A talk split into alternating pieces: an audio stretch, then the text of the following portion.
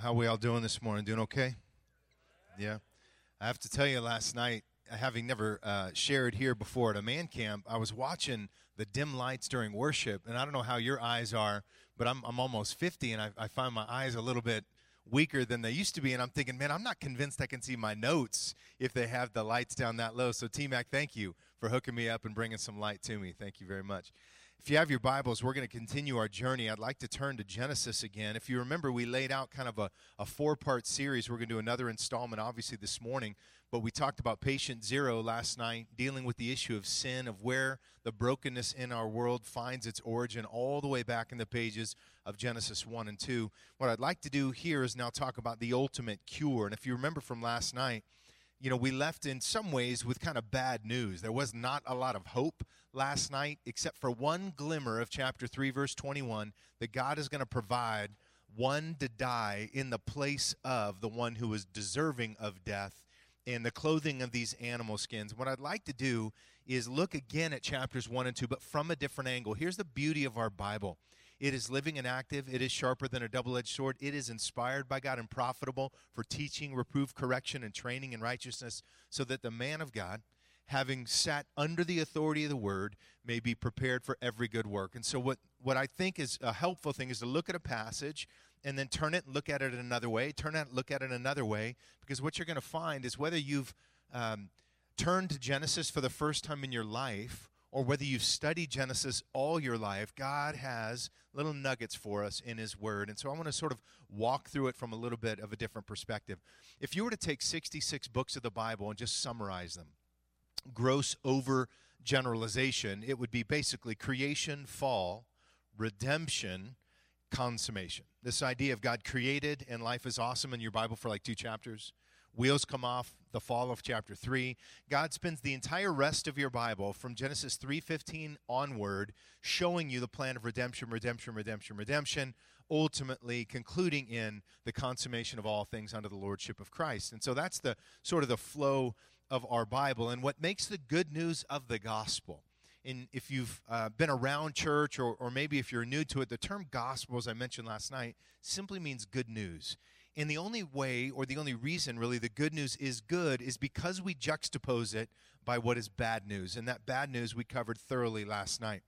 In chapter 1, though, verse 1, we mentioned last night, in the beginning, God created. I didn't get into the weeds of this, but chapter 1, verse 1 is full of all kinds of theological um, insights that you have a time, person, force, matter creation that we did not evolve. Uh, we are not the result of the Big Bang and a bunch of genetic mutation. You are not an oops. No, in the beginning, God created.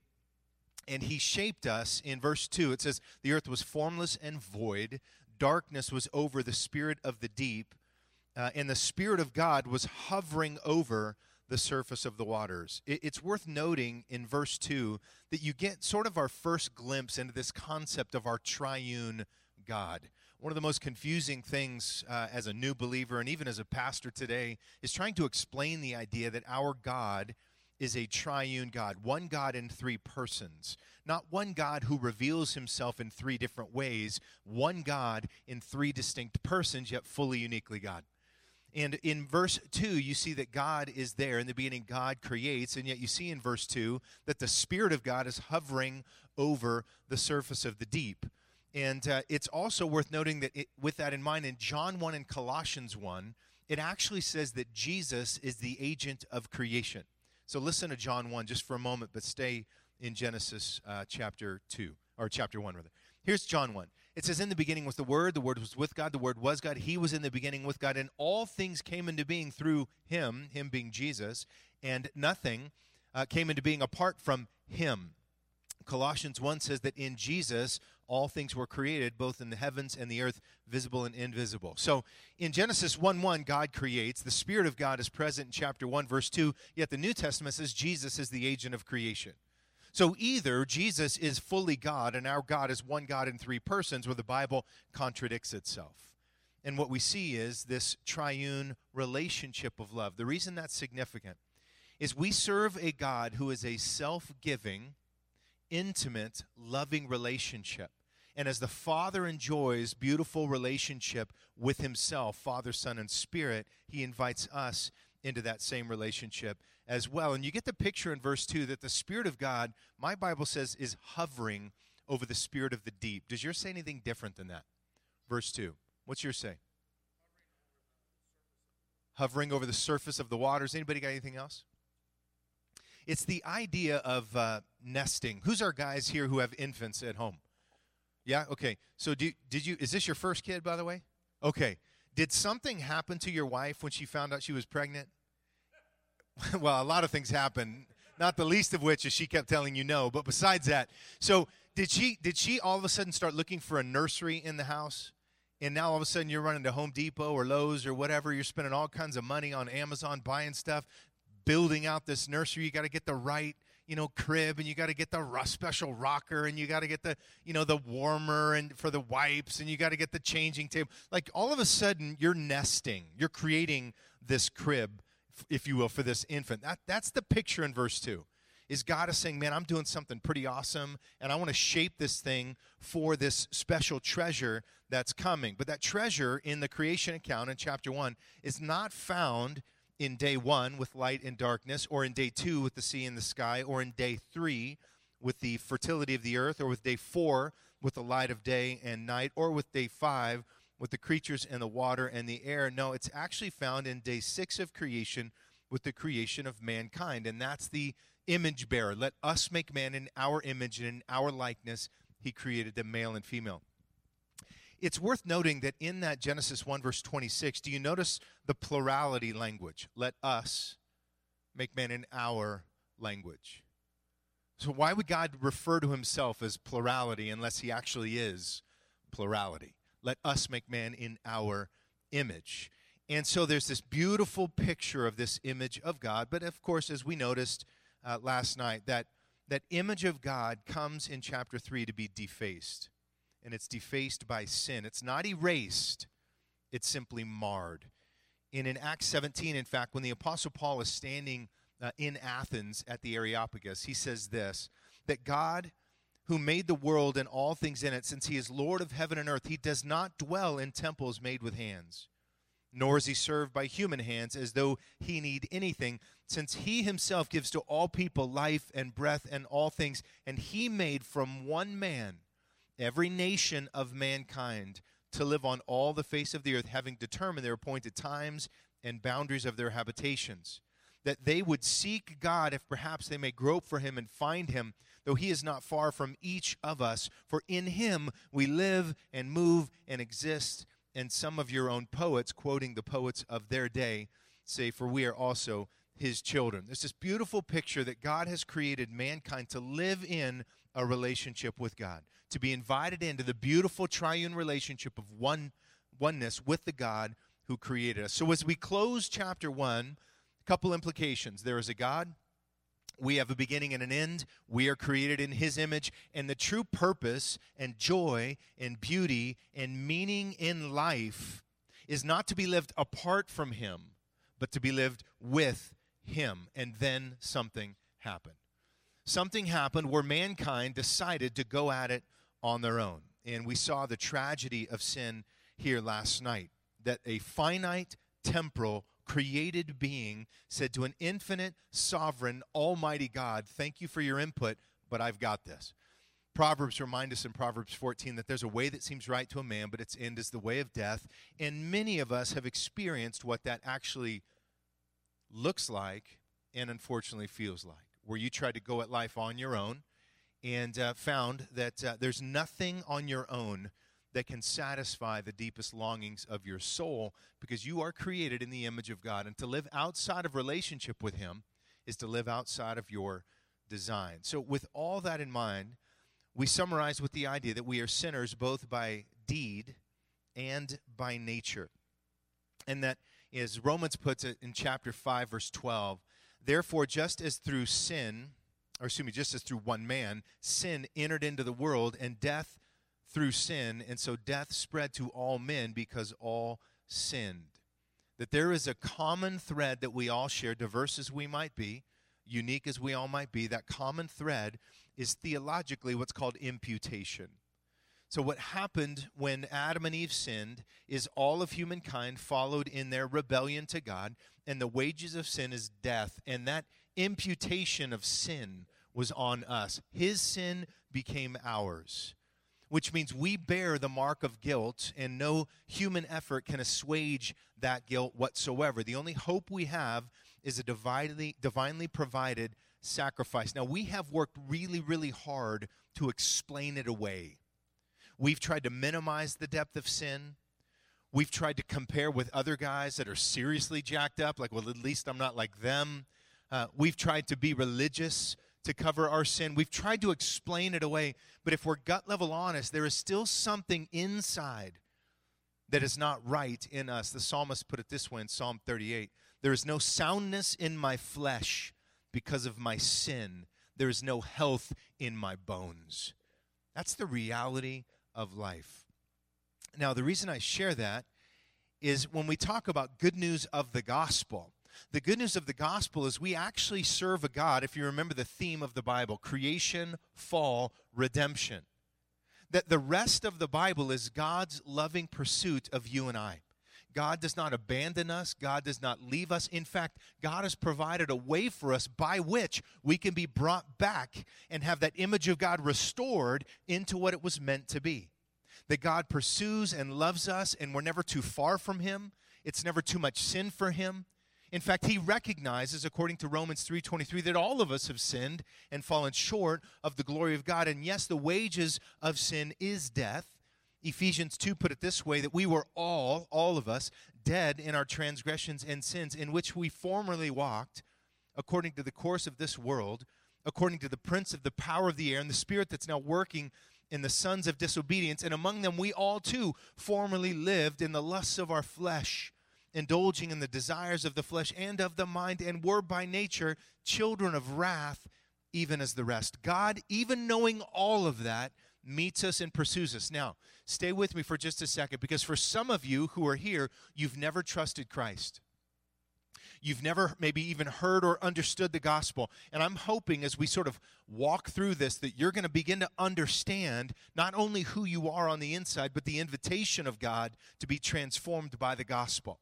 But the tendency when you talk about the gospel is guys who've been around the church think, well, I've already kind of been there, done that.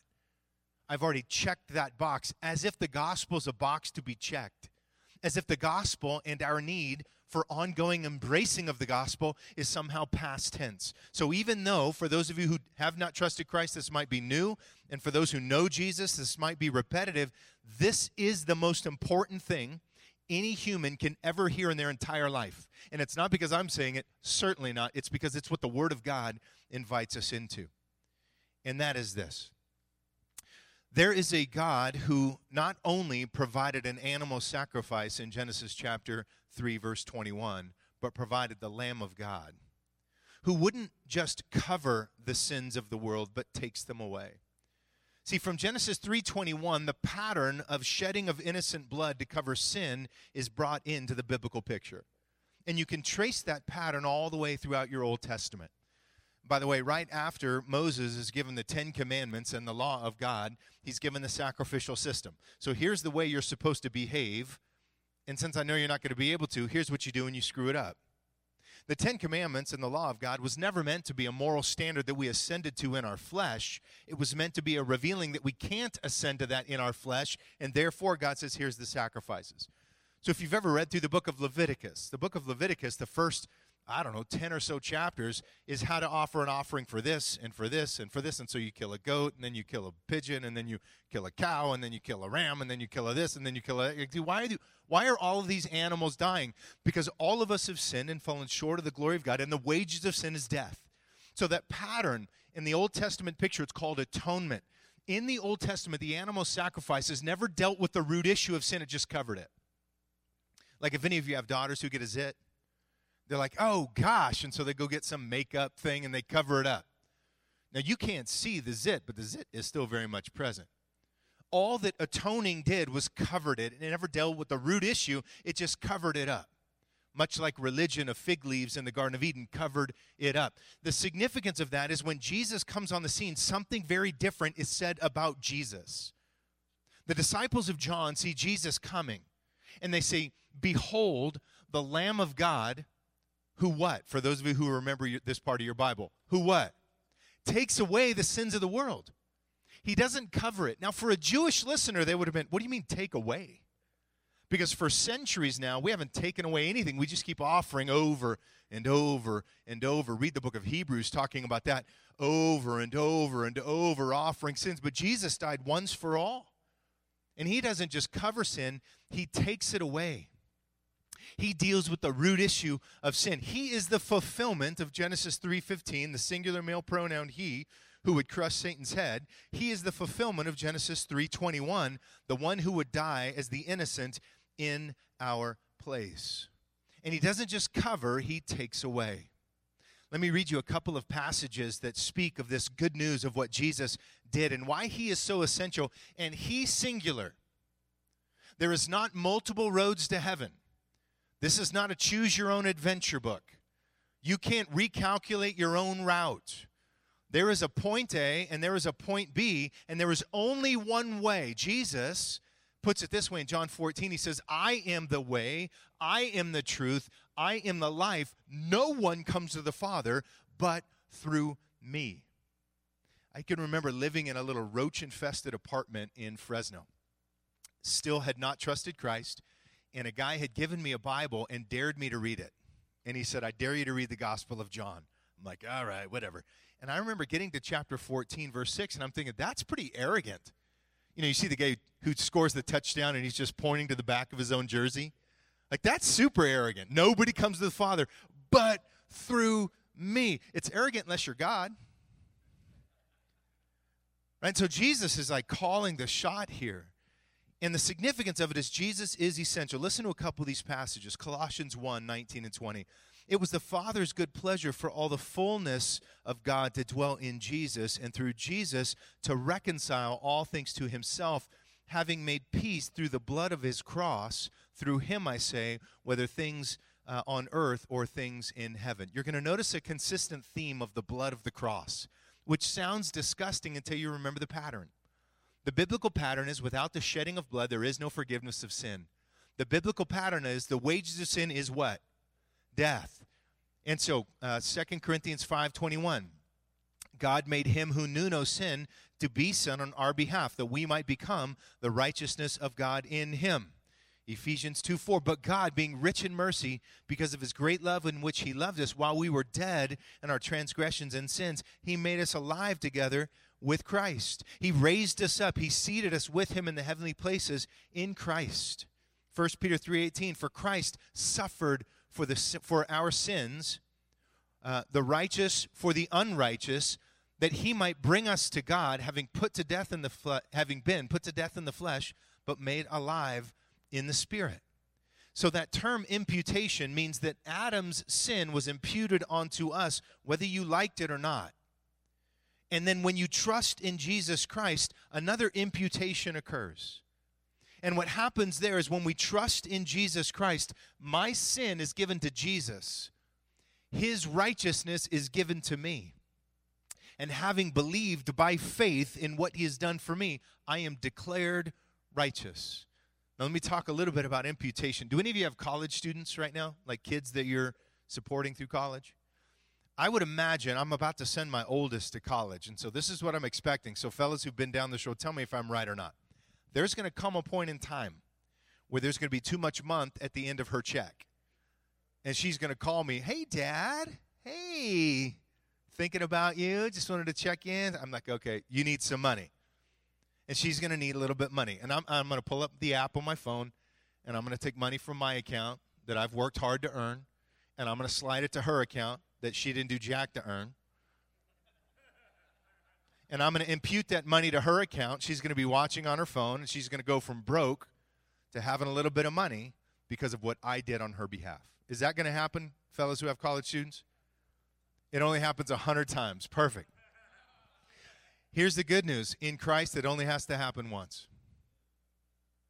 Because what happens is when you trust in Jesus Christ, when you finally come to the realization that you are dead in your transgressions and sins, that uh, you know they say of king midas everything he touched turns to gold everything we touch turns to ashes because in our flesh there is nothing we can do to earn the favor of God. And when you finally embrace Jesus Christ, your sin is transferred to his account. His righteousness one time is transferred to your account and you are now declared according to Romans 5 1, righteous. Therefore, having believed by faith in Jesus, we are declared righteous. Now, it doesn't mean we are righteous. Don't miss that. So, for those of you who are like, well, I'm not going to trust Christ because all of Christians are hypocrites, yeah, we got room for one more, bro. Because there is never a promise biblically that you would live in perfection. We'll talk more about that tonight. But there is a promise that you will be declared righteous before God. Apart from Jesus Christ, what God sees is a man created in his image, marred by sin, deserving of the wrath of God and death. But when you trust in Jesus Christ, what God sees is a man who has humbled himself before Christ, and his righteousness, Christ's righteousness, has been imputed to your account. So when God sees you in Christ, he sees Christ. And when God sees you without Christ, he sees you. And there is nothing good in you that is in your flesh. For even the willing is present in you, but the doing of the good is not. And so this is the good news. Isaiah put it this way in Isaiah 64. He says, Look, all of us have become like one who is unclean, for all of our righteous deeds are like filthy garments, and all of us wither like a leaf, and our iniquity like the wind takes us away. So here's the thing about understanding the gospel. The greatest thing you can know about the gospel if you have yet to trust Christ is you don't have to try out, you don't have to audition, you don't have to pass the test, you don't have to qualify in an interview. You simply receive by grace what He offers you freely, which is to bring you back into right alignment with the God who created you in the first place, of no merit of your own. It's His provision and His provision alone. Beautiful picture. And so, the thing with this uh, gospel, though, is, is uh, I can't receive it for you, nor can your buddy. You have to personally appropriate Christ. Now, without getting into the weeds theologically, be encouraged. Uh, God is at work to will and to work for His good pleasure. And if you feel your heart being stirred by the Lord, uh, recognize that you need to personally appropriate Christ. Here's what John chapter 1 says But as many as received him, to them he gave the right to become children of God. Meaning, association at man camp is good, but it won't save you. Marrying a girl who goes to church is good, but it won't save you. Going to church yourself is good, but it won't save you. You have to receive Christ the Lord. He says, For as many as received him, to them he gave the right to become children of God, even to those who believe in his name, who were born not of blood, nor of the will of the flesh, nor of man, but of God. It means that there's a moment where you confess and believe, where you recognize, like I did, my, my uh, night where I trusted Christ. It was March 23rd, 1993. And I went for terrible food, as I mentioned, and I heard the gospel. And I remember they, they had the whole every high, head bowed, every eye closed thing. I'm like, oh man, here it comes. And he said, if you want to trust Christ, you just raise your hand. I remember thinking, man, if I raise my hand right here, by the way, the raising of the hand didn't save me. The raising of the hand acknowledged what God had already been doing in my heart in that moment. And I remember thinking, man, if these people who were sitting next to me knew about me, what I knew about me, they'd throw me out of here. And by the grace of God, I raised my hand and trusted Christ. Romans puts it this way that if you confess with your mouth Jesus is Lord and believe in your heart that God rose him from the dead, you will be saved. For in the heart a person believes, resulting in righteousness. With the mouth they confess, resulting in salvation. By grace alone, by faith alone, in Christ alone. Now, for some of you guys, you're like, yeah, dude, I, I've been about this for a long time. I go, yeah, but some guys have never heard this never heard that it's by grace that you've been saved through faith. It's not of yourself, it's a gift of God. It's not as a result of works so that you would boast. They've never heard the idea that God saved you not on the basis of deeds that you have done in righteousness, but by His mercy, by the washing of regeneration and renewing of the Holy Spirit. And God wants to invite you fellows back into a right relationship with the one who created you. That's the gospel. The rest is up to you. See, we can present the truth, but you've got to decide what you want to do with Jesus you've got to decide if your life lived on your own is providing for you what you thought it would. See, here's the thing about sin, by the way. In Genesis 3, uh, verse 5, Satan says to Adam and Eve, On the day that you eat from this tree, meaning on the day that you disobey God and try to go at it on your own, you're going to be like God and you're going to realize you don't need Him. And sin, by the way, always overpromises and underdelivers because they were told they'd be like God. Next thing you know, they realize their nakedness. They're hiding from the almighty, sovereign, omniscient God. And they realize that they didn't get, ex- they didn't get at all what they were promised. And some of you are living that right now. So, look, if you've never trusted Christ, man, the good news is He is there, ready to embrace you. And you say, yeah, but how do I know? Like, how do I know? Have you ever wondered that? Like, how do I know that I know that I know that I know that I know? One of the first verses I ever put to memory was this one because I can tell you what, I came to faith from a pretty dark background and I needed some assurance, man. Because if you, there was a possibility theologically that you can lose your salvation, I'm fairly confident I had. Thanks be to God that that's actually not a possibility because your salvation wasn't dependent on you to begin with. But John tells us in, in uh, 1 John chapter 5, it says, This is the testimony God has given us eternal life, and the life is in his Son. He who has the Son has life. He who does not have the Son of God does not have life. That's pretty definitive, right? He says, I write these things for those of you who believe in the name of the Son of God so that you may know that you have eternal life. And so that offer is there for you. Let me close by finishing uh, and talking a little bit about those who have already trusted Christ. Here's the thing about the gospel that I am coming to appreciate even more that you don't embrace the gospel at a point in time only there is a, a, time where we need to embrace the gospel. That's what I'm inviting those of you who have never trusted Christ to do for the first time. Embracing Christ at a point in time. But it's also an embracing of the gospel over time. See, for those of you who've been walking with Jesus for any number of years, you don't need him any less today than you did then. See, some of you trusted Christ coming out of a rough background, and the transformation was pretty easy to see because, like, you were getting high, and now you're not. You're like, wow, look at what God has done. And yet, fast forward a decade or so, and are you in any less need of the gospel today than you were 10 years ago? No, your sins are just more sophisticated. Now you're just prideful that you're not getting high, like those people. As if you're not those people. We are all those people. And so, the invitation I would give to you guys is a recognition of we don't simply embrace the gospel at a point in time, we need to continue to embrace the gospel over time. And when Jesus in Matthew chapter 11 says, Come to me, all you are weary and heavy laden, and I will give you rest. Take my yoke upon you and learn from me, for I'm gentle and humble in heart. Uh, he says, um, For my yoke is easy and my burden is light. And in this yoke of Jesus, we find rest for our souls. That's the invitation today for believers to continually embrace the gospel even today. Because I'll promise you this you might have been saved from that old life. But if you recognized that even though you have new life in Christ, old habits are friggin' hard to break. We'll talk more about that tonight.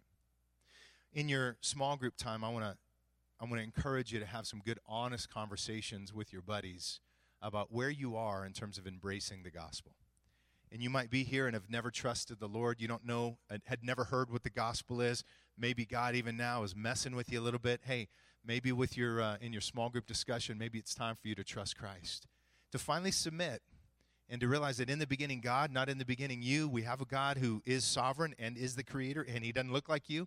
And in that, He created you in His image to be in relationship with Him. But because of sin, without embracing Christ, there's no way to get reconciled back to Him. There's only one way. And so maybe you need to have some conversation about that and do the most manly thing you've ever done, uh, manly thing you will ever do in your life, and that is submit to Him. Wave the white flag and say, I need Christ in my life. And then for the rest of us, you've already trusted Christ, but what's it look like to embrace the gospel today? Are you still leaning into His power? Are you still leaning into Him? Do you still need Him today to help you walk out this Christian life? We'll talk more about the battle of living the Christian life tonight, but I wanted to give you some things to think about. Let me pray for us and we'll wrap it up. Father, I am so thankful for this gospel. And uh, even, even praying that, it just seems so trite because the gospel is so incredibly powerful. And I'm thankful that the gospel is the power of God for salvation to everyone who believes. and that we don't need to soft pedal the gospel. We don't need to bait and switch. We don't need to create a bunch of emotion. We don't need to manipulate guys into making a decision because, God, you don't need an assist. And so we simply present it and pray that men here would be stirred if they have yet to trust in Christ, to recognize a God who created them and loves them and died on the cross in their place and is ready to transfer into their account once and for all the righteousness of the living God. And all of their sin would be transferred to Him, that He on the cross died for all of the nonsense that has been our flesh, past, present, and future.